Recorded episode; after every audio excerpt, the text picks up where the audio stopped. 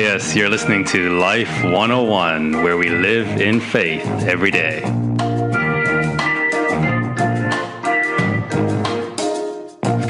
This is Line Upon Line, where we study God's Word line by line. And I'm your host, Pastor Adrian.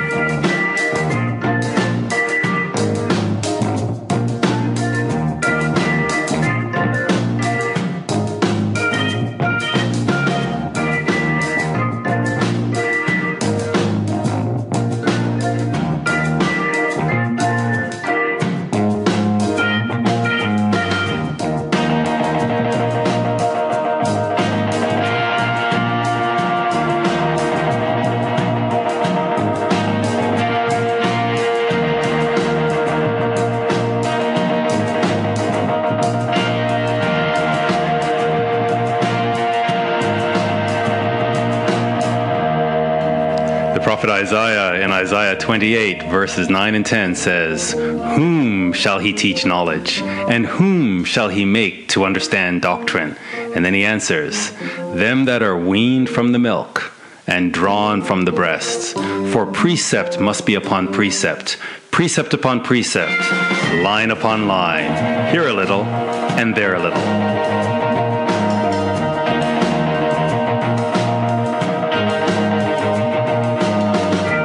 If you're serious about your walk with God and you want to understand true doctrine, it's time to get your Bible and follow along as we study God's Word. It's time to be weaned from the milk. Get your Bible, tell a friend, tell your pastor about this study, and let's get into God's Word line upon line.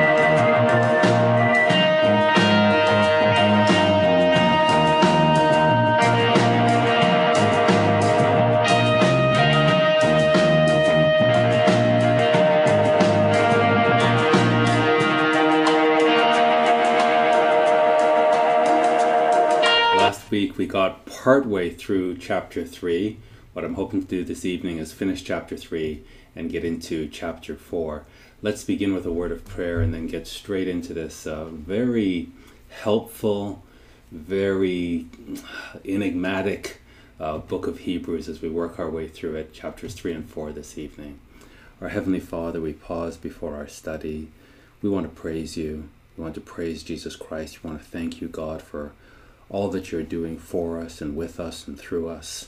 And just pray, Father, that this evening you'll help us to gain a better understanding of what your apostle was writing to the Hebrews and, and how uh, we can learn from it today, how we can apply these lessons to our lives today so that we can be faithful to the end. We thank you, Father. We ask this blessing in Jesus' name. Amen.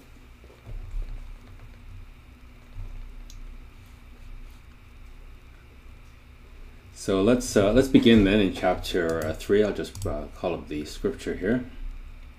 Actually, and before that, I just want to go back just to make sure we're following the the logic of of the apostle here. So it begins in chapter one, uh, just showing us that God at various times in different ways spoke unto our fathers, the prophets, by by the prophets. But in these last days, He's spoken unto us by His Son. So it's all about the voice of God and hearing the voice of God. In the past, it was through the prophets and via angels, but in this last days, it's through his Son. So, this is the, the key point. Then in chapter 2, he says, and, and let me just pause here just for a moment.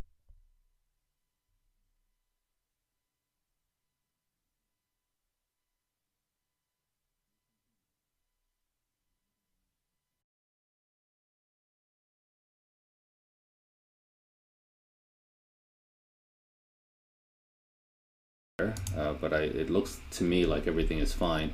So I just want to verify that I am uh, I am being heard. So I'll just wait for a confirmation that the sound is coming through because what I can see is uh, it all looks good to me here. So I'm just waiting for confirmation.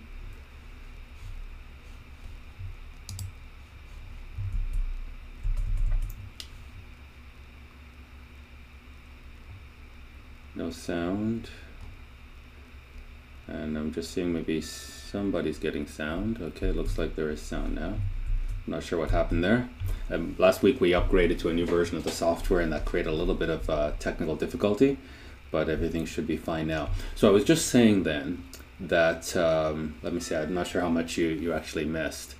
Um, just as as the apostle is opening his argument, he is saying that in times past God spoke to our fathers through the prophets and through angels. But today, in these last days, He's spoken unto us by His Son. So the, the whole setup of this book is about God's voice. It's about God speaking. But how He speaks, how, how does He speak to us? In the past, it was uh, uh, via prophets, but today it's via His Son. Because of that, He opens chapter 2 and says, Therefore, we ought to give the more earnest heed to the things which we have heard. Again, it's all about the voice of God. We've heard the voice of God, but we have heard it through His Son, uh, which is a direct message from His Son, not through prophets, not through angels. So we ought to give the more earnest heed to the things which we have heard, lest at any time we should let them slip. So it's all about the voice of God, and it's all about heeding the voice of God, especially since it's come to us, the, the, the latter day saints, we could say, the, the Hebrews, the, the Israel of the end time. Uh, it's come to us via his son. And, and then he goes on to say that, you know, if the word that was spoken via angels was firm, it, it was it didn't it wasn't abrogated, there was no variance in it, it was God's word. And what God speaks, that's it. If that word Every transgression and disobedience received a just punishment. How shall we escape if we neglect such a great salvation, which at the first began to be spoken by the Lord and then was confirmed? So it's all again about the voice of God, but he's saying, look, and it actually sounds complimentary when it sounds kind of special that God spoke, the God of the universe has spoken to mankind through our fathers, or to our fathers through the prophets. So that sounds really good. But actually, what he's saying is the fathers disobeyed, and they were punished severely. And the word that they heard came via angels and via prophets. The word that we're hearing has come directly from through his son. So how shall we escape? That, that it, it, it implies that there's a significant, a tremendous, uh, off, awesome, and awful punishment that is awaiting those who turn their back on God. So that was chapter 2. Then chapter 3 opened up with therefore, because of this. So, so because God is now speaking to us through his Son, because of that, we ought to pay the more earnest attention. Uh, because of this punishment that would come to us if we turn away, therefore, holy brethren, this is who the audience is. It's the holy brethren. It's the partakers of the heavenly calling, again, the voice of God consider, think about the apostle and high priest of our profession. So there, there's two roles that he has. One is the apostle, he's sent by God to deliver a message to us. The other is the high priest. He's going to facilitate the relationship between us and God. So we should think about this. Jesus Christ, who was faithful to him that appointed him. So he's this faithful apostle. He's given a message. He's sent to bear witness and he's faithful to the end. We ought to consider that, think about that. And, and the, the way he was faithful now, he's going to contrast him with Moses and show that not only is he superior to the prophets, not only is he superior to the angels, that this Moses, who Israel holds in such high regard, Christ is far superior to Moses. Because yes, he was faithful, so so Christ was faithful to him that appointed him, the same way Moses was faithful in all his house. And that takes us back to Deuteronomy, I believe it's chapter 18, where the prophecy says that God will raise up a prophet like unto Moses and they must follow him. So there's this parallel between Christ and Moses, and Christ is going to be faithful uh, as, as Moses was, but there's a difference with Christ's faithfulness. Moses was faithful in all his house. He was a servant in the house and he was faithful in the house. But Christ, as a son, over his own house. Whose house are we if we hold fast? And there's constantly we see the, the apostle uh, using this very big word with two letters in English if. If we hold fast.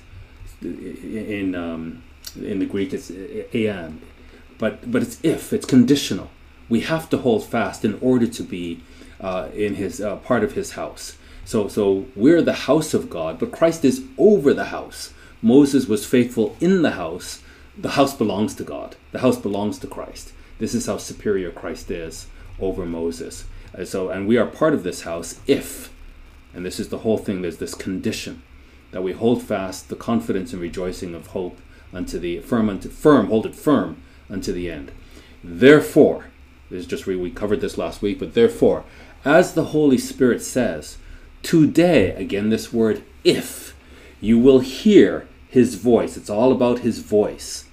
Today, if you will he- so they heard his voice, now we're hearing his voice. But are we really heeding his voice? So today, if we will hear his voice, but the, the, the, the implication is uh, to take to take heed uh, in the Greek akuo. So are, are, we hearing and then listening and, and acting upon what we what we hear? So today, if you will hear his voice, then there's an instruction. Harden not your hearts. Do not harden your hearts. And this instruction, harden, it's in the subjunctive uh, mood in the Greek. So uh, the indicative mood is just a statement of fact. Uh, the sky is blue. That's just a statement of fact. Uh, the subjunctive would be, I wish the sky was dark. It's not to say it is dark, but it's subjunctive. I'm, I'm hoping it will be dark. It, it implies that it could it could happen. It's not guaranteed to happen, but I'm hoping it will happen. And so harden not your hearts. The implication being in the subjunctive is they could harden their hearts. They shouldn't. Uh, the apostle hopes they won't, but there's a very real probability and possibility that they will. So harden not your heart. So this is now the, the next sort of thematic uh, area that we have to pay attention to. It's about the voice of God and it's about the heart of the believer. So the heart of the believer and the voice of God have to align themselves so that the heart of the believer takes heed to the voice of God and doesn't turn away from and doesn't harden and turn away from the voice of God. So he says, Harden not your hearts, as in the provocation. Oh, there's something that happened in the past, and it was a provocation. And, and in, that, in that provocation, they hardened their hearts. And this was Israel. This is the fathers that God spoke to, that, that He opened up saying, In time past, God spoke to our fathers. And what happened? They provoked God. So we must not be the same. So we must not harden our hearts as in the as in the provocation in the day of testing in the wilderness. So they were in the wilderness and they were tested to see if they would obey God, and instead of obeying him, they provoked him. And let's just recount what happened here in Numbers when God said to them, Go into the land. Here's the land that I promise you. Go into the land. And he chose leaders from each of the 12 tribes. And these leaders, one leader from each tribe, 12 men, went into the land to spy out the land. And when they when they looked at the land, it had it was beautiful. It was flowing with milk and honey. The grapes that they brought back were massive. It was just a very bountiful land. And God says, "I'm giving you this land. It's yours." But there was a problem. There were giants in the land, and they would have to fight to take the land. And when they saw the size of these men and how powerful they were, the ten of the twelve became very fearful and that's what we're sort of breaking into now in Numbers 14, verse 7. And these ten spoke unto all the company of the children of Israel. So they just came with news to tell everybody, saying, The land which we passed through to search it is an exceedingly good land. Okay, I'll, we'll grant that. So God did say that the land would be good, and we acknowledge it's exceedingly good. Uh, sorry, uh, sorry, I'm breaking in further. This is uh, so. So they resisted. Uh, they basically told everybody, uh, "Don't go after the land." Now Caleb and Joshua are standing up and saying, "No, this is good land. It's exceedingly good land. If the Lord delight in us, then He will bring us into this land and give it us, a land which flows with milk and honey. Only rebel not ye against the Lord, neither fear you the people of the land, for they are bread for us." So, so uh, Joshua and Caleb here are standing up, resisting the ten who are saying, "Oh, it's terrible. The, the, these are giants in the land. They will, they will consume us. They will crush us. This is terrible. We're going to die here. We need to go back to Egypt." And he's saying, "No, don't, don't be rebellious." Their defense is departed from them. So, so Joshua here understood that they cannot stand before God. and the Lord is with us. Fear them not.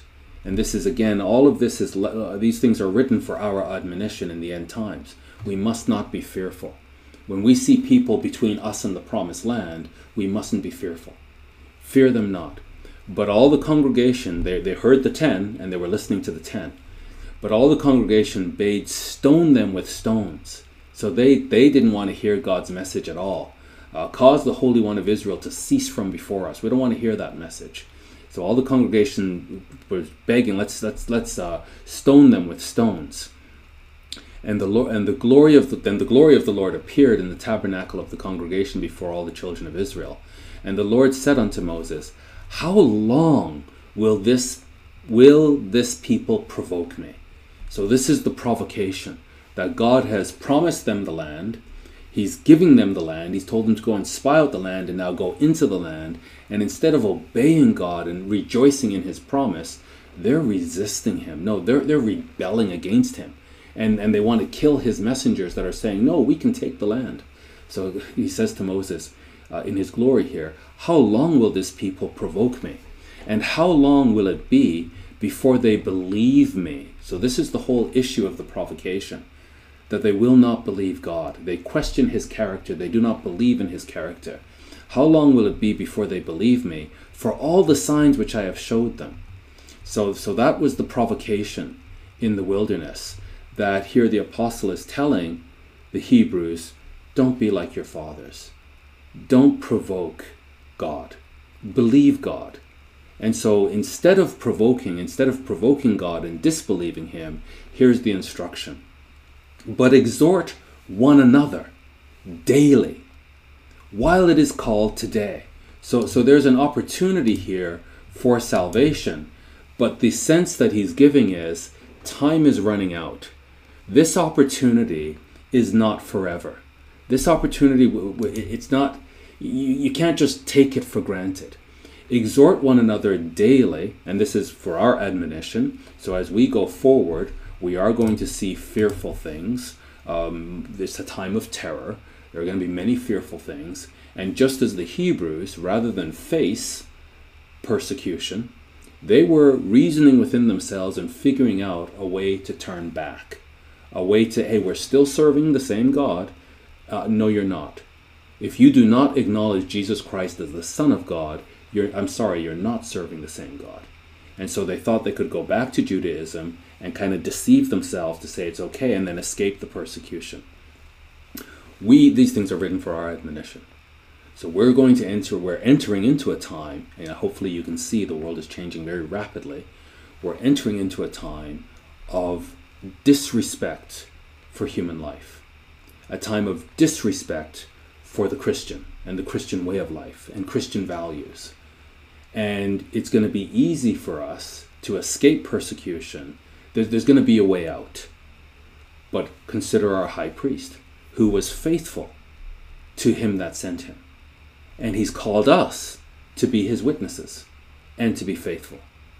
So we must not harden our hearts and we must understand that today is the day for us. So today we have to exhort one another. And it's not, and again, this whole notion that, you know, within the congregation there are true believers and false believers, and this is this is speaking only to the false believers. No, this is you Hebrews exhort one another daily. So everyone that is in it, it, actually the chapter actually begins with partakers of the heavenly covenant. So so we're, we are partakers of the heavenly covenant. We're part of this calling, and what those who are part of this calling and partakers in Christ, we need to exhort one another, encourage one another, strengthen one another. Christianity does not happen in isolation. Christianity happens in community. And so we have to, and later on in chapter 10, we'll see that uh, we mustn't, uh, uh, we must not abandon the, the coming together. We must, we must congregate. Christianity requires community. It's, we're, we're members of one another. It's, it's the body of Christ. So exhort, instead of provoking God, exhort one another daily while it is called today, lest any of you he, he doesn't say, you know, some of you are fine, don't worry, you have the Holy Spirit, it'll never be taken from you, you're good. But those ones that are the kind of the in betweeners, look after them. he, he says, Lest any of you be hardened. And again, the subjunctive thing that this this very this has a real possibility of happening. Doesn't have to happen, but it could happen. Lest any of you be hardened. How? Through the deceitfulness of sin. Sin is very deceptive, and the way the devil works in us is very deceptive.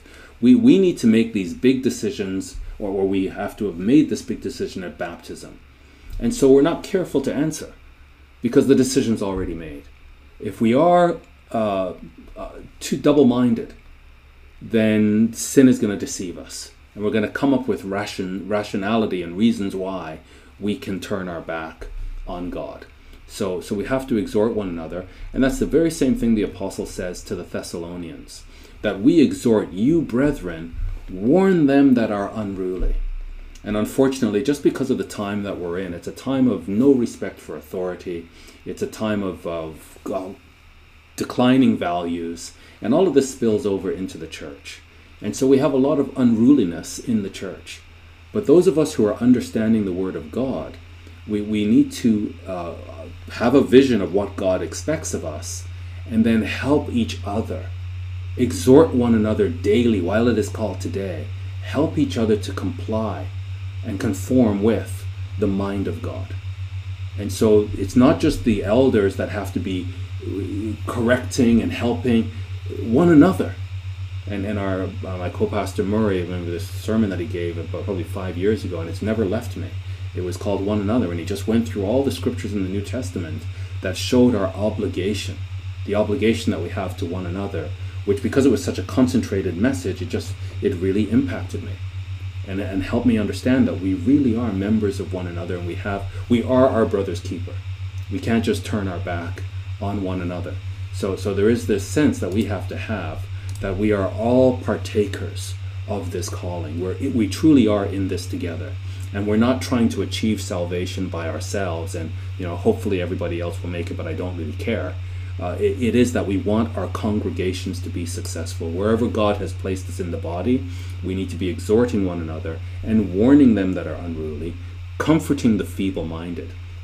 Many unfortunately are feeble-minded and some of these prophecies of what's going to happen in the future they're really not for the faint of heart and, and so those that are faint of heart those that are feeble minded, you know, weak hearted, we need to comfort them and strengthen them and, and get them to, yeah, this is this is difficult prophecy, but look where it's leading.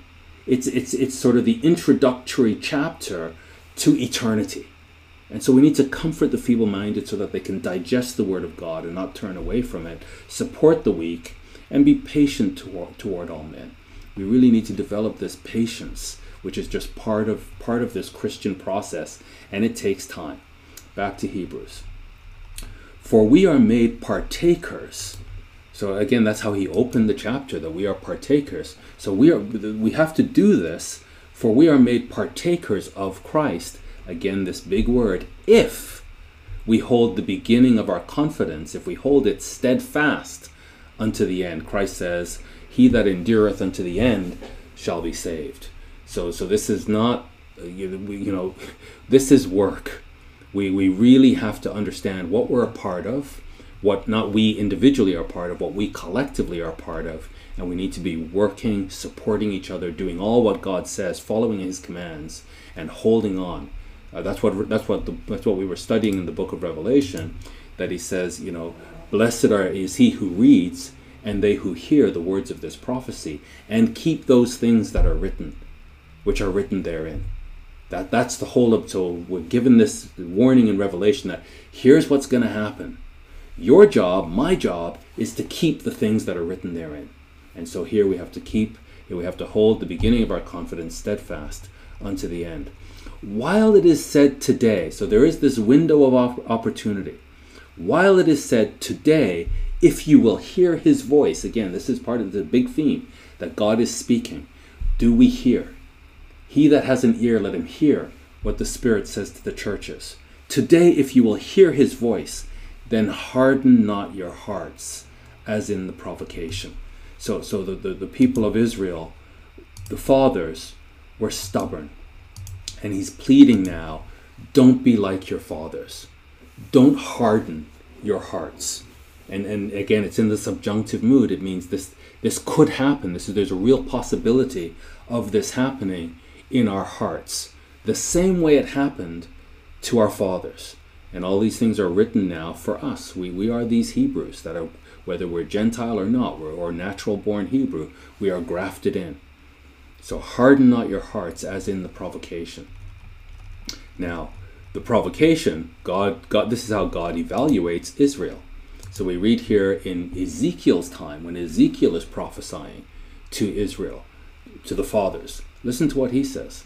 And say unto them, Thus says the Lord God, again the voice of God, In the day when I chose Israel, and lifted up my hand unto the seed of the house of Jacob, and made myself known unto them in the land of Egypt, when I lifted up my hand unto them, saying, I am the Lord your God. So this is the voice of God speaking to them. I'm the Lord your God. In the day that I lifted up my hand unto them to bring them forth out of the land of Egypt into a land that I had spied for them, flowing with milk and honey. This was this was whole, God's whole intention is to have a relation, a covenant relationship with Israel in a specific piece of real estate. And from that very specific piece of real estate, have Israel function as the priests of God, to bring all mankind to Him, and to have this global salvation through Israel. And so he brought them forth out of the land of Egypt into a land that he personally chose for them, a land that was just very abundant, flowing with milk and honey, which is the glory of all lands. So that, that land today is devastation. But God's intent was to make it the glory of all lands, and that, that will happen. Then said I unto them, So there was a condition. You don't just come into the land uh, with your filth. The land is holy, God is holy, the people must be holy. Then said I unto them, Cast ye away every man the abominations of his eyes, and defile not yourselves with the idols of Egypt. I am the Lord your God. But they rebelled against me, and would not hearken unto me. Though they heard the voice of God, they just wouldn't listen to it. And they did not every man cast away the abominations of their eyes. This is God's evaluation of the fathers to the people of Israel in the time of Ezekiel. Neither did they forsake the, forsake the idols of Egypt. Then I said, I will pour out my fury upon them, and accomplish my anger against them in the midst of the land of Egypt. So they disobeyed, and they were punished. And that's why the, the apostle says, How shall we escape? Because now it's not God speaking through the prophets, it, he's speaking directly to us, but directly through his son. So, so he will accomplish his anger against them. Now, verse 13, but the house of Israel rebelled against me in the wilderness. This was the provocation. They walked not in my statutes, and they despised my judgments, which if a man do, he shall even live in them. And my Sabbaths they greatly polluted. Then I said, I would pour out my fury upon them in the wilderness to consume them. And verse now dropping down to verse 18. But I said unto their children in the wilderness. So okay, the, the fathers are a write off. Now I say to the children in the wilderness, Walk you not in the statutes of your fathers, neither observe their judgments, nor defile yourselves with their idols. I am the Lord your God. Walk in my statutes, and keep my judgments, and do them. So forget the older generation. They're a write off. They're going to be punished. Let's deal now with the next generation. These are the ones that I'll bring into the land. But he says, okay, he gives them, they, they get the same voice. They, they hear the same voice. They hear the same instructions. And, and hallow my Sabbaths, or make holy my Sabbaths, and they shall be a sign between me and you, that you may know that I am the Lord your God. Notwithstanding, the children rebelled against me. They walked not in my statutes, neither kept my judgments to do them, which if a man do, he shall even live in them. They polluted my Sabbaths. Then I said I would pour out my fury upon them to accomplish my anger against them in the wilderness. Therefore say unto the house of Israel, Thus says the Lord God, Are you polluted after the manner of your fathers? And commit you whoredom after their abominations?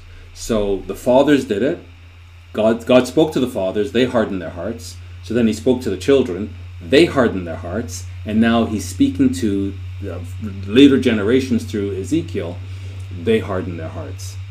And so now in Acts, after Christ returns and they reject Christ, they, they, they, they or sorry, doesn't return, when he came the first time and he preached, and the Jews rejected him.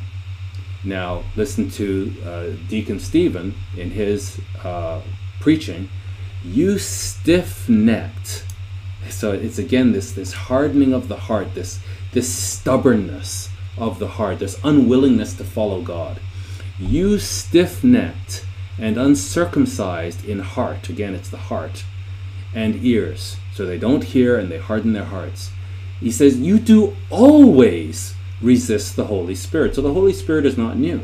It's been working with Israel from the beginning, and they have always resisted it. As your fathers did, so do you. And this is this is sort of the key the key phrase as your fathers did, so do you. And that's why the apostle opens by saying, in time past, God spoke to us, or spoke to our fathers through the prophets. Now he's speaking to us. But there's this sort of uh, DNA, this, this genetic disposition, it seems, within Israel to just always to hear, but then to harden. Hear, harden. Instead of hear and hearken, they hear and they harden. So, so Stephen says, as your fathers did, so do you. And that's sort of the, the, the warning in the opening of Hebrews that in time past, God spoke to our fathers. Now he's speaking to us through his son. And, and how shall we escape? If we, if, if we follow this pattern, which is just, it's just uh, really just plagued Israel through the generations we, we sort of have to uh, be the generation that breaks away from this pattern. Which of the prophets have not your fathers persecuted? And they have slain them which sh- showed before the coming of the just one, of whom you have been now the betrayers and murderers. This is strong language to the people, to the covenant community, who have received the law by the disposition of angels and have not kept it. And they were punished for this, even though it was angels that were dealing with them the word of God is the word of God. And they were punished because they didn't keep it. And, in all of this language that we see here about hardening not your hearts, uh, the apostle is quoting from Psalm 95.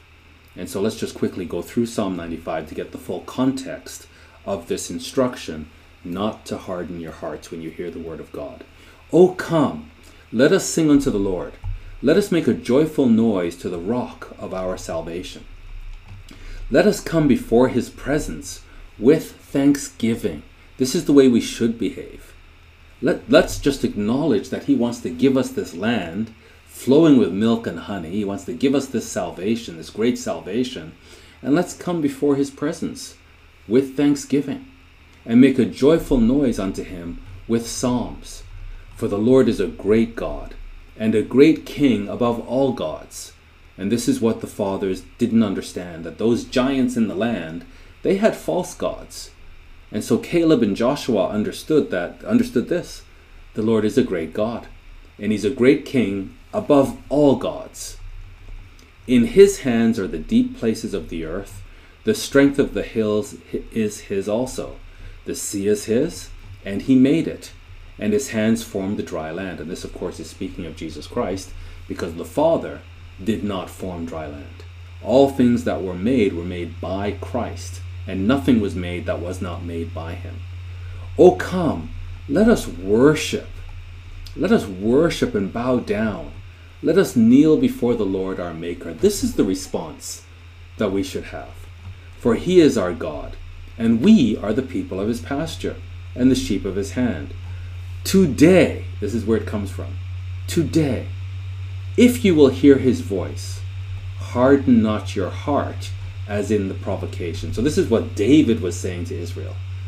Today, if you hear his voice, harden not your heart as in the provocation, as in the day of trial in the wilderness. When your fathers tempted me, proved me, and saw my work. Forty years long was I grieved with this generation, and said, It is a people that do err in their heart. It's the voice of God, and there's a problem in the heart. They do always err in their heart, and they have not known my ways, unto whom I swore in my wrath. This is Psalm 95. This is the context of today, if you will hear his voice, do not harden your hearts. Unto whom I swore in my, he swore, this is the word of God, I swore in my wrath that they should not enter into my rest. So, so God had this rest that was pictured for Israel, and they were to enter into his rest. And from this place of rest, be the, the priests for the whole world and facilitate the relationship between God and man. But God said, nope, even though they were called to be in this rest, God says, no, no way.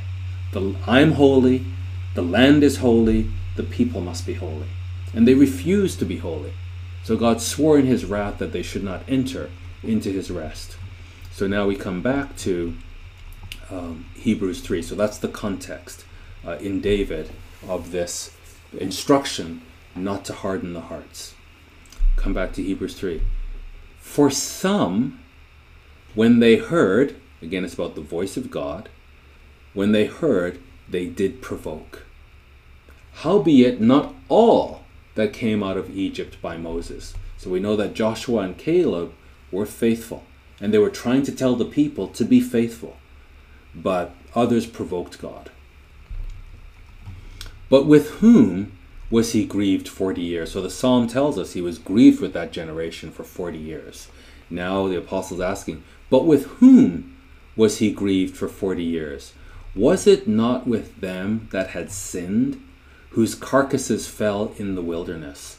So those who were faithful, God was not grieved with them, but he was grieved with those who were unfaithful. So it's, it's a matter of faithfulness. That, that's what it boils down to.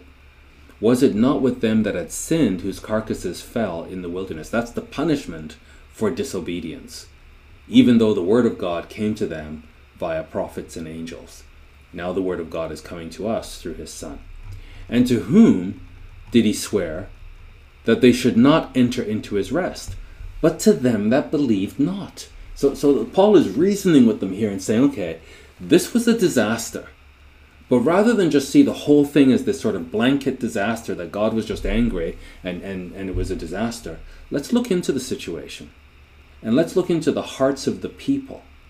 And what we see when we actually put a magnifying glass on this is that it's a matter of faith.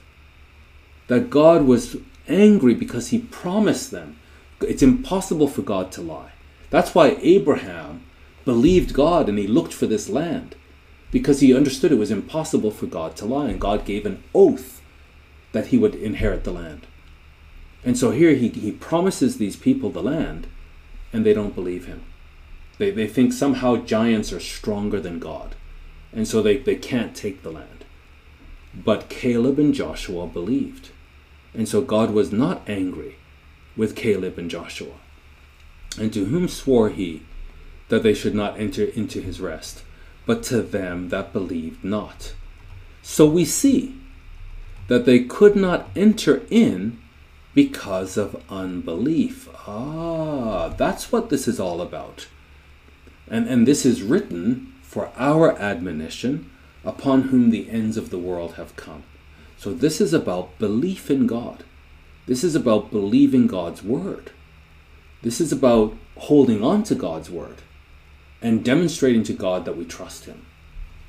So, the conclusion of the provocation is that those who don't believe God anger Him and cannot enter His rest. Those who believe God, God will bring them into His rest simply because they trust Him and they obey Him and they believe Him.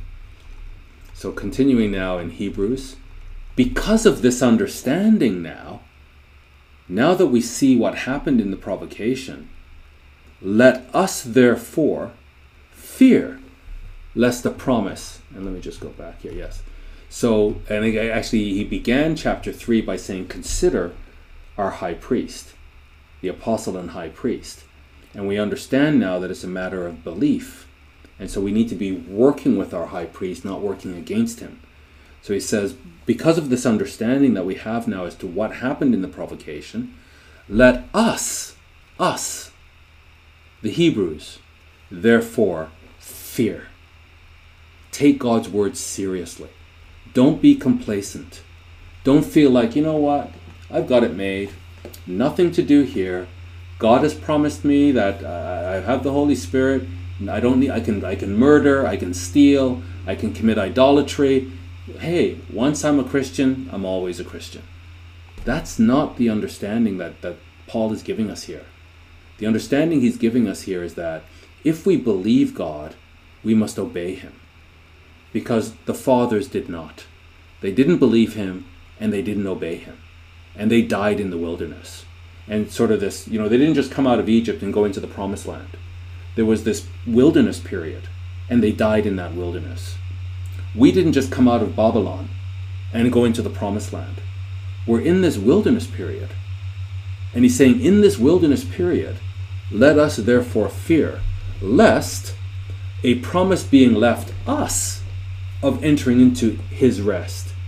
Any of you, not some of you, any of you should seem to come short of it. That this this this disaster could happen to any of you. Can happen to any of us. Let us therefore fear, lest this promise being left us of entering into his rest, we would come short of it. Now, what is this promise of entering into the rest that was given to them? Here we go back to Exodus 12:24. And you shall observe this thing for an ordinance to you and to your sons forever.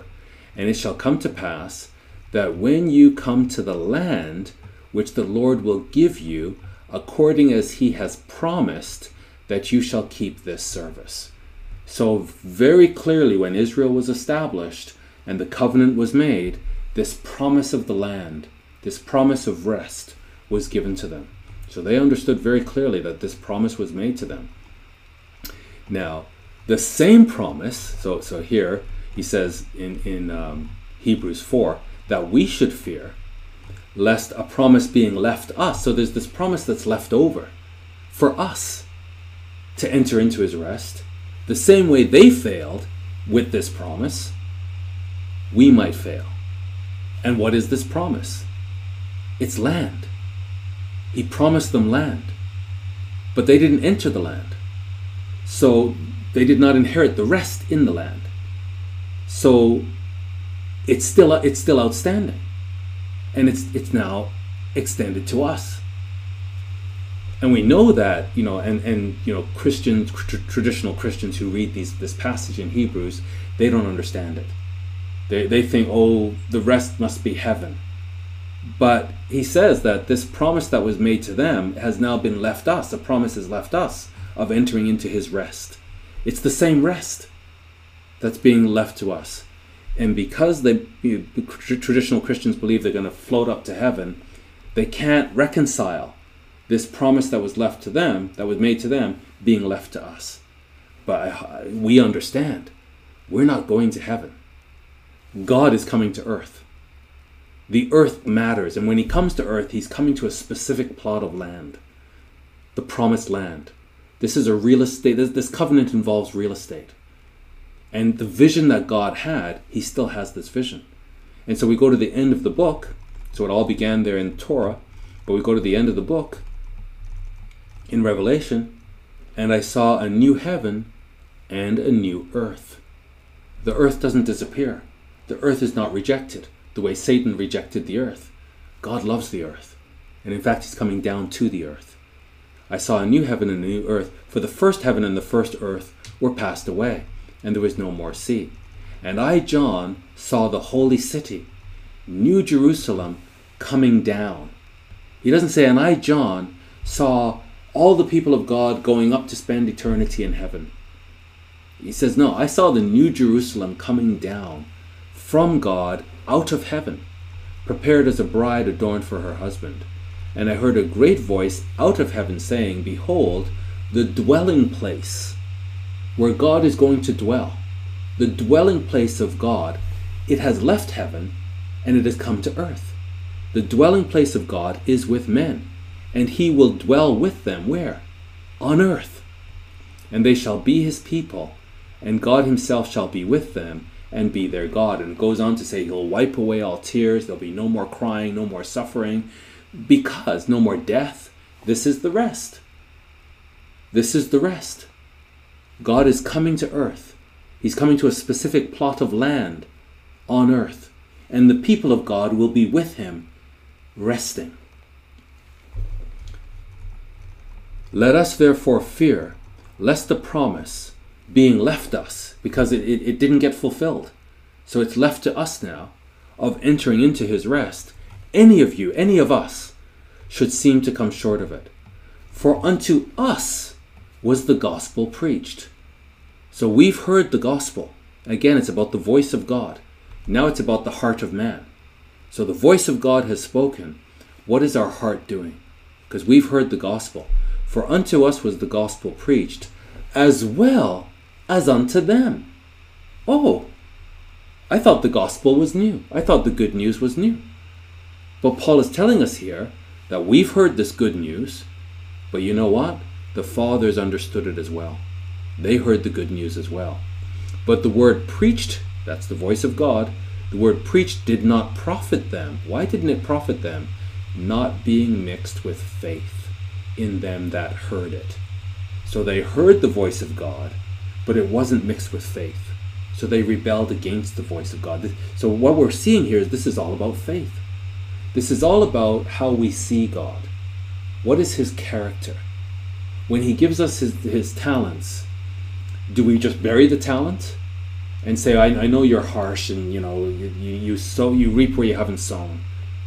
Well, if you knew that, you've condemned yourself because you should have taken the talent and deposited it in the bank so that he could at least get interest. So you have a kind of an understanding of God. It's not proper, but let's go with what you've got and you're still condemned. Or do we really understand how much God loves Israel? And he's grafted us in. We're, we're, we're Israel.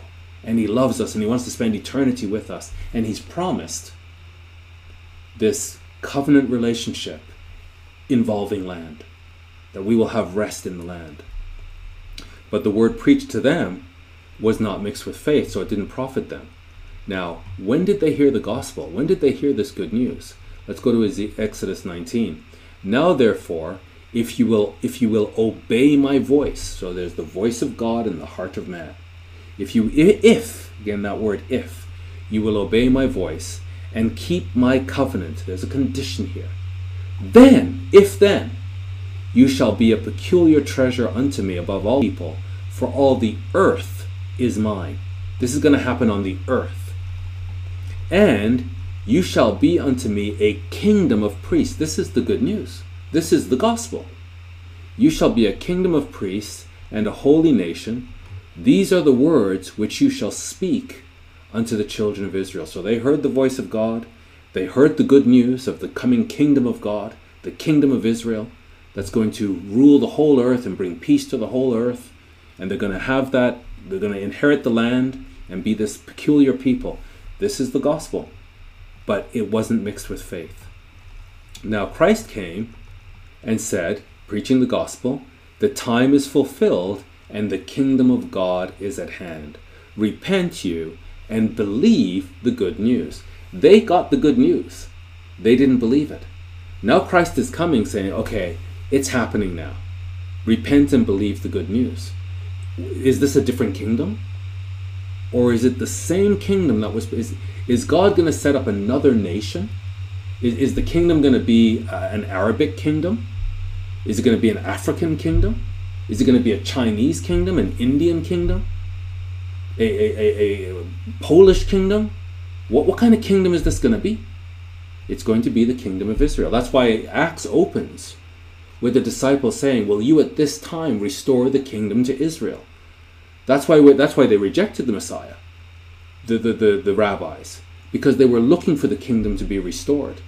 And, and he, didn't, he wasn't coming as this mighty king to restore the kingdom. The, Israel has never lost sight of the fact that the kingdom is in Israel. And so Christ came preaching the kingdom. And, and that's again the same language we see here with Peter that the church grafted into Israel, you are a chosen generation, a royal priesthood. It's the same good news. A holy nation, a peculiar people, that you should show forth the praises of him who has called you out of darkness into his marvelous light. So, this priesthood that has been called out of darkness is going to show the praises of God so that the rest of mankind can come out of darkness. And here in Revelation, we see in the final book of the of the the, the, the Bible that He has made us unto our God kings and priests.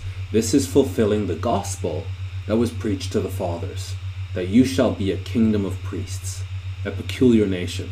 Now it's fulfilled. In, in here we see, uh, fast forward, we see it fulfilled, that Christ has made us unto God, our God kings and priests. And will we be in heaven? We're going to be on the earth. This is the rest. This is the promised land that we will reign from this promised land. He, when God makes a promise, He keeps it. And that's what we covered in, in when we studied Luke together. That a promise is a promise.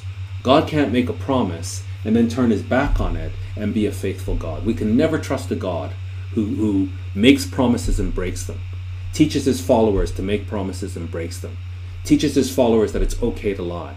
The Word of God is everything, it's his character. And, and it's never abrogated. And he never turns his back on his word and his promise. And that's where we have confidence. And so we shall reign on earth. So let's go back now to Hebrews. For we which have believed, believed, again, it's all about believing God, hearing and believing. For we which have believed do enter into rest. As he said, As I have sworn in my wrath, if they shall enter into my rest, although the works were finished from the foundation of the world. So, from the foundation of the world, the works were finished. There is a rest to enter into, and yet he swore that these people would not enter into his rest. But then there's this rest that from the foundation was, was set that people should enter into it. For he spoke in a certain place of the seventh day on this wise or in this way. And God did rest the seventh day from all his works. So this is something that's right from the foundation of the world.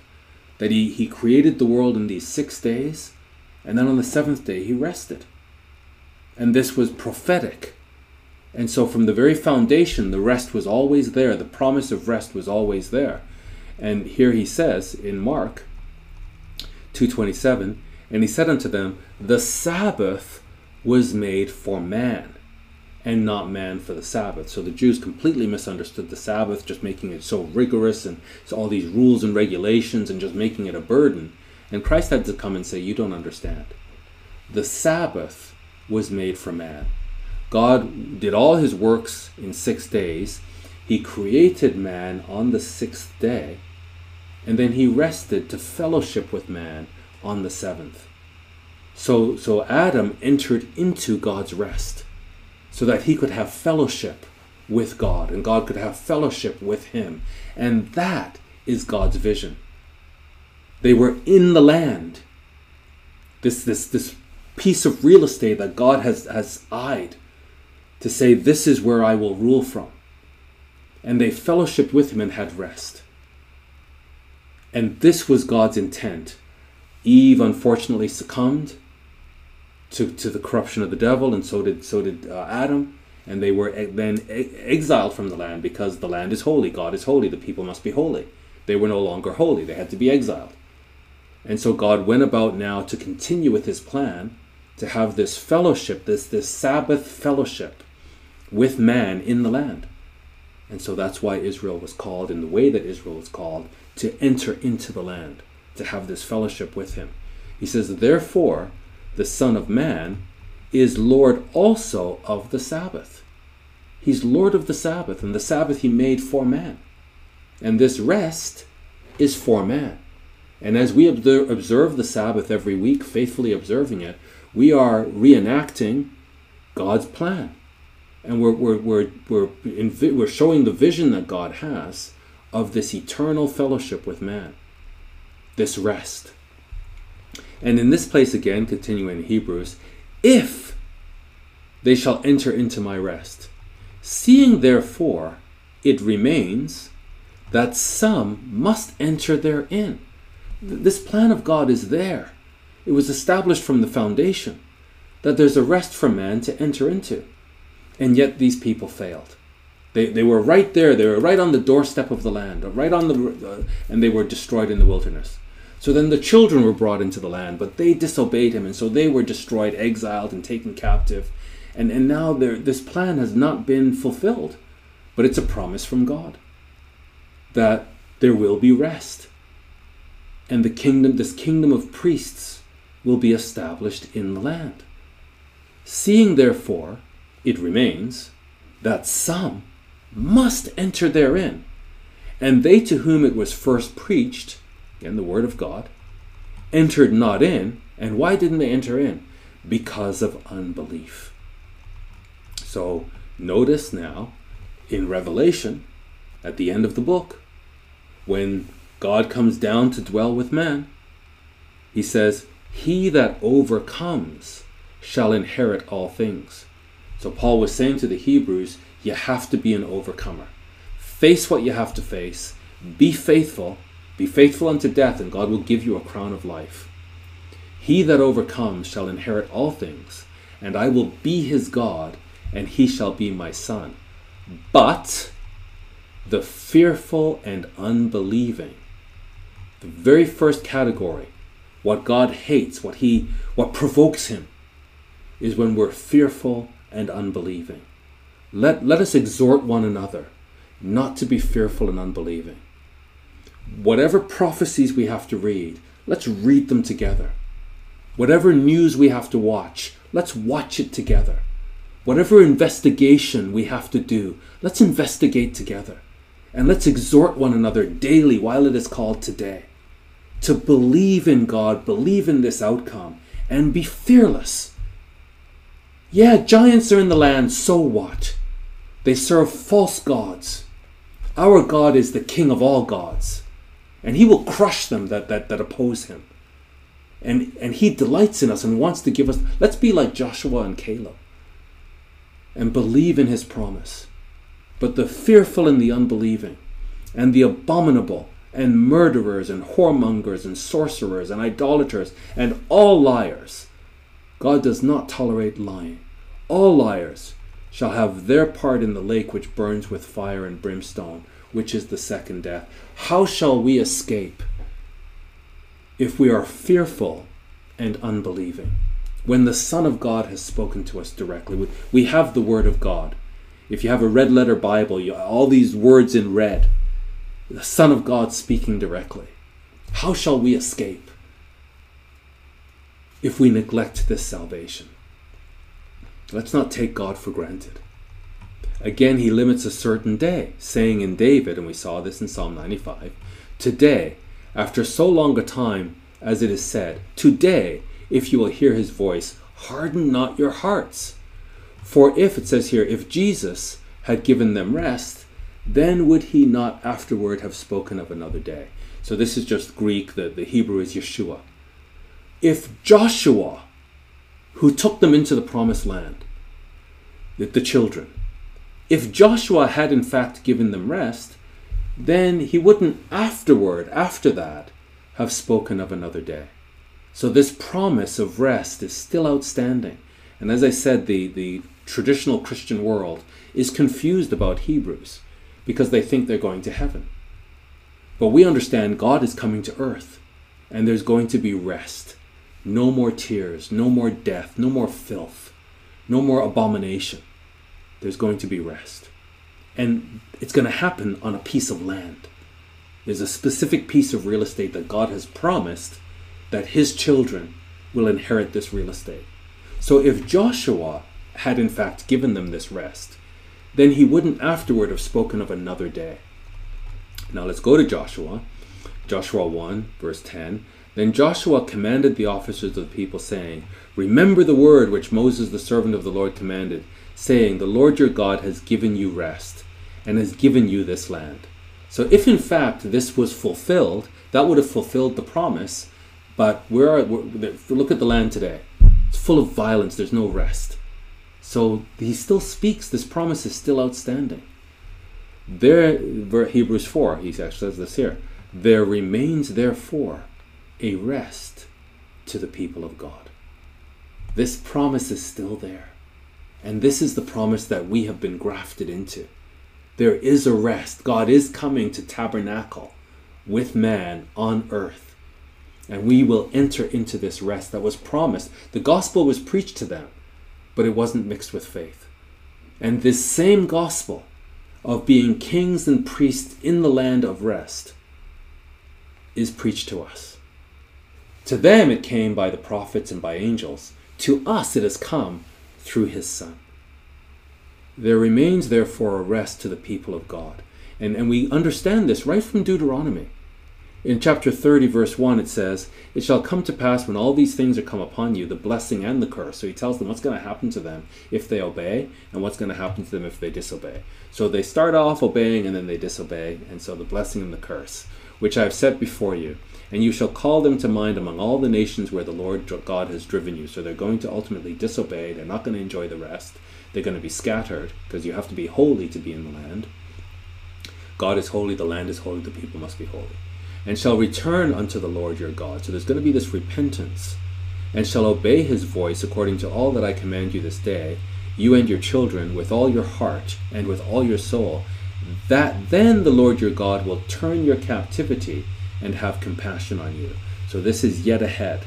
This is what we see in Revelation that God will have mercy when all these prophecies are fulfilled, and we see it in Zechariah as well, and will return and gather you from all the nations where the Lord your God has scattered you if any of yours be driven out to the utmost, outmost parts of the heaven, and we'll see this actually when we study Isaiah, from there will the Lord your God gather you, and from there will he fetch you. And the Lord your God will bring you into the land which your fathers possessed, and you shall possess it. And he will do thee good, and this is also in Ezekiel, and he and Jeremiah, all the prophets have seen this. And he will do you good and multiply you above your fathers. So this promise is still outstanding. There, there still remains this promise, back to Hebrews 4. For he that is entered into his rest, he also has ceased from his own works as God did from his. So, so God rested on the Sabbath. He worked for six days and then he rested on the Sabbath day. He entered into this rest. And so here he's saying, that when we actually enter into this rest, we will cease from our works as well. So, in other words, in the meantime, keep working. The Hebrews thought that they could have an easy time of it, that they could turn away from the persecution and avoid the, the hardship of persecution. And what the apostle is saying is that's your work, that's your job. Get busy and face it you know, I, I want to just study this uh, passage in Matthew 25 a bit more closely, uh, but, but I think by implication or by principle, when he says, the bridegroom comes, go you out to meet him. I think we just think that means, oh, great, let's just go skipping and meet him. But, the, you know, five of the virgins say, we don't have enough oil in our lamps.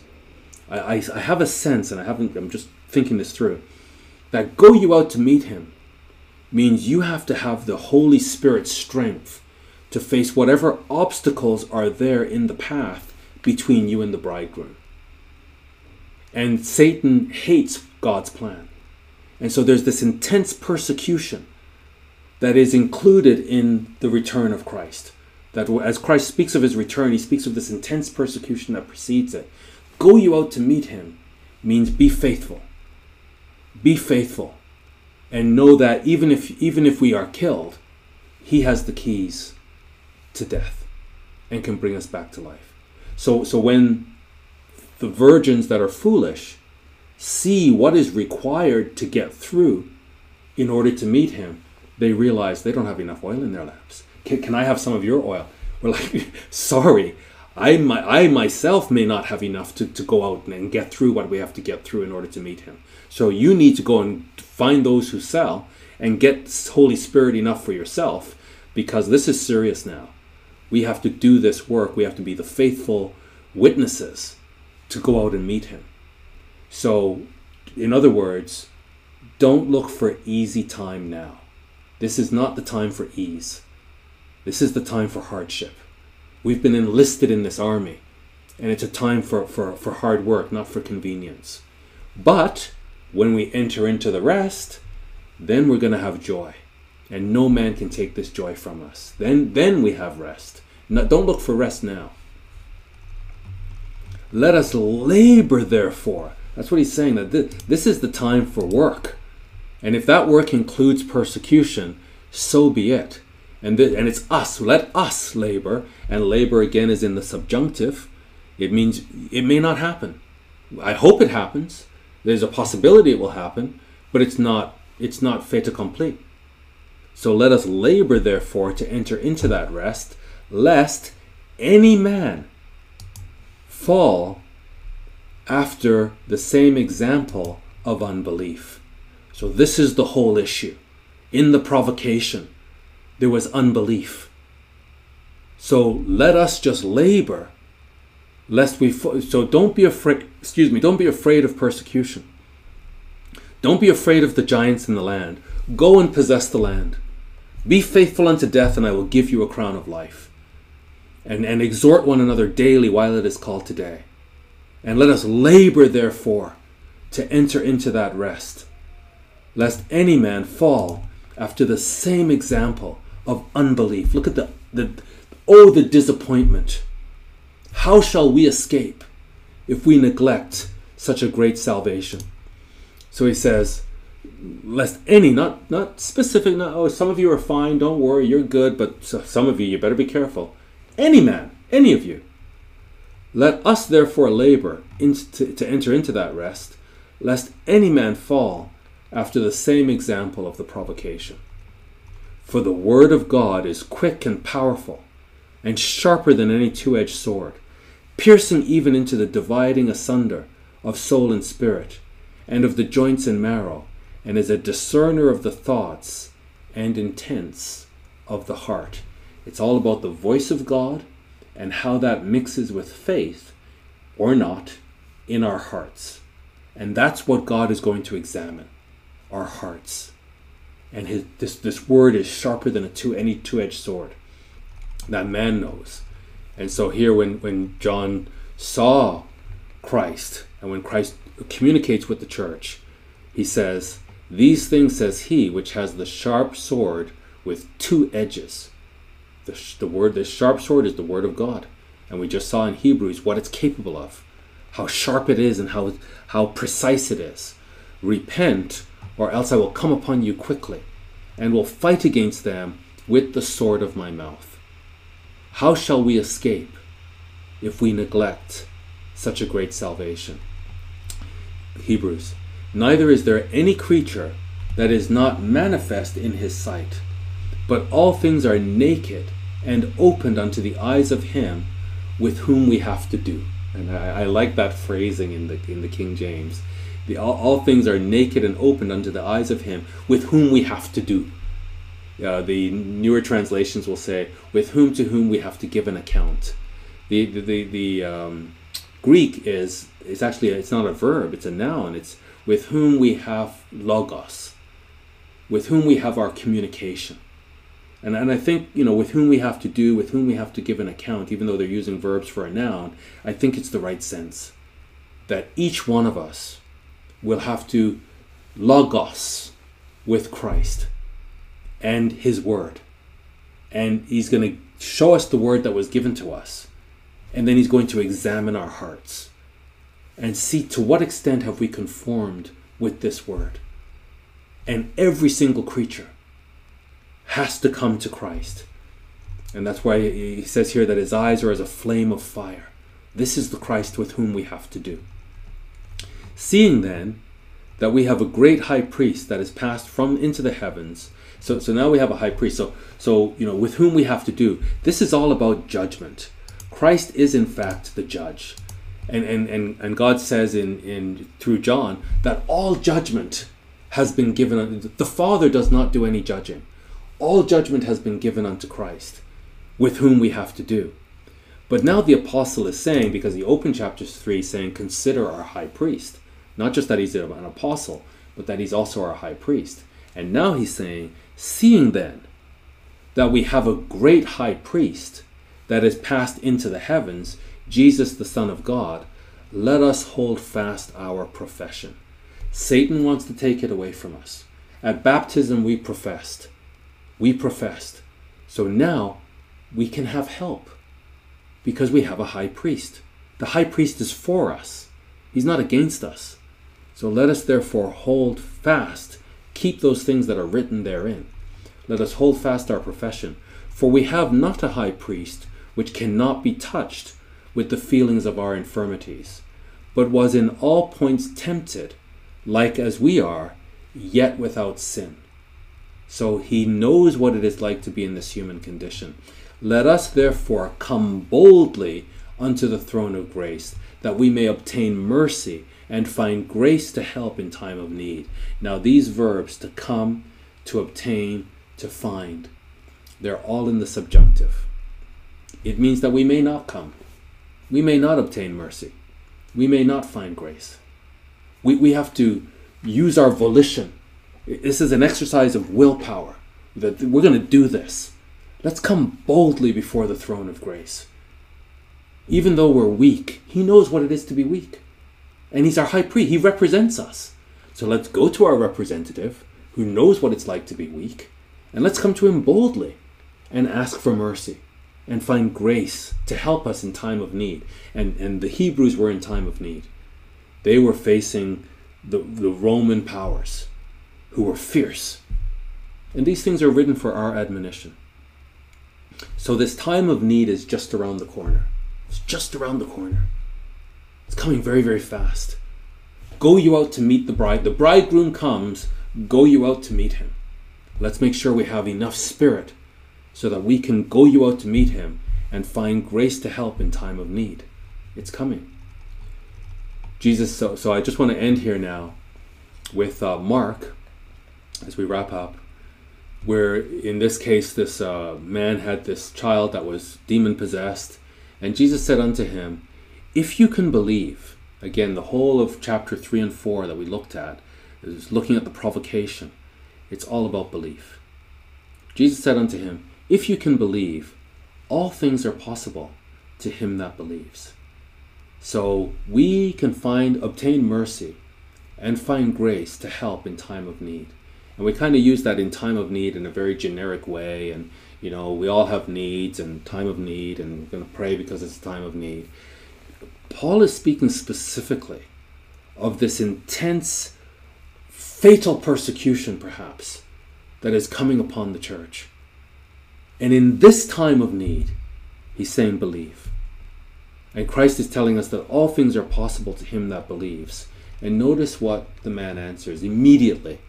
And straightway the father of the child cried out and said with tears, Lord, I believe, I, I believe. Help you my unbelief. And this is just a beautiful example of how the Hebrews should have responded to the persecution. The bridegroom comes, go you out to meet him. Lord, I believe. Yet there are giants in the land. Go and possess the land. Lord, I believe help my unbelief. We're human, we're weak. We have this unbelief. Help, help us to, to drink in your word so that we truly can believe and inherit the land. There remains a promise of entering into his rest. Because this promise was extended to the people of Israel, and they did not inherit this promise the promise is still outstanding and it's extended to us if only we will believe. So I look forward to continuing this wonderful study. This and, and com- we have to combine it with Revelation so that we understand Hebrews is not written just as this interesting book of theology. It's written to help us to get through what we now understand. God has revealed to us things that must shortly come to pass and how we can keep those things that are written therein. what we're going to learn as we study the book of Hebrews together. Jesus Christ is Lord. He's a faithful high priest. To him be all praise, honor, and glory. Amen.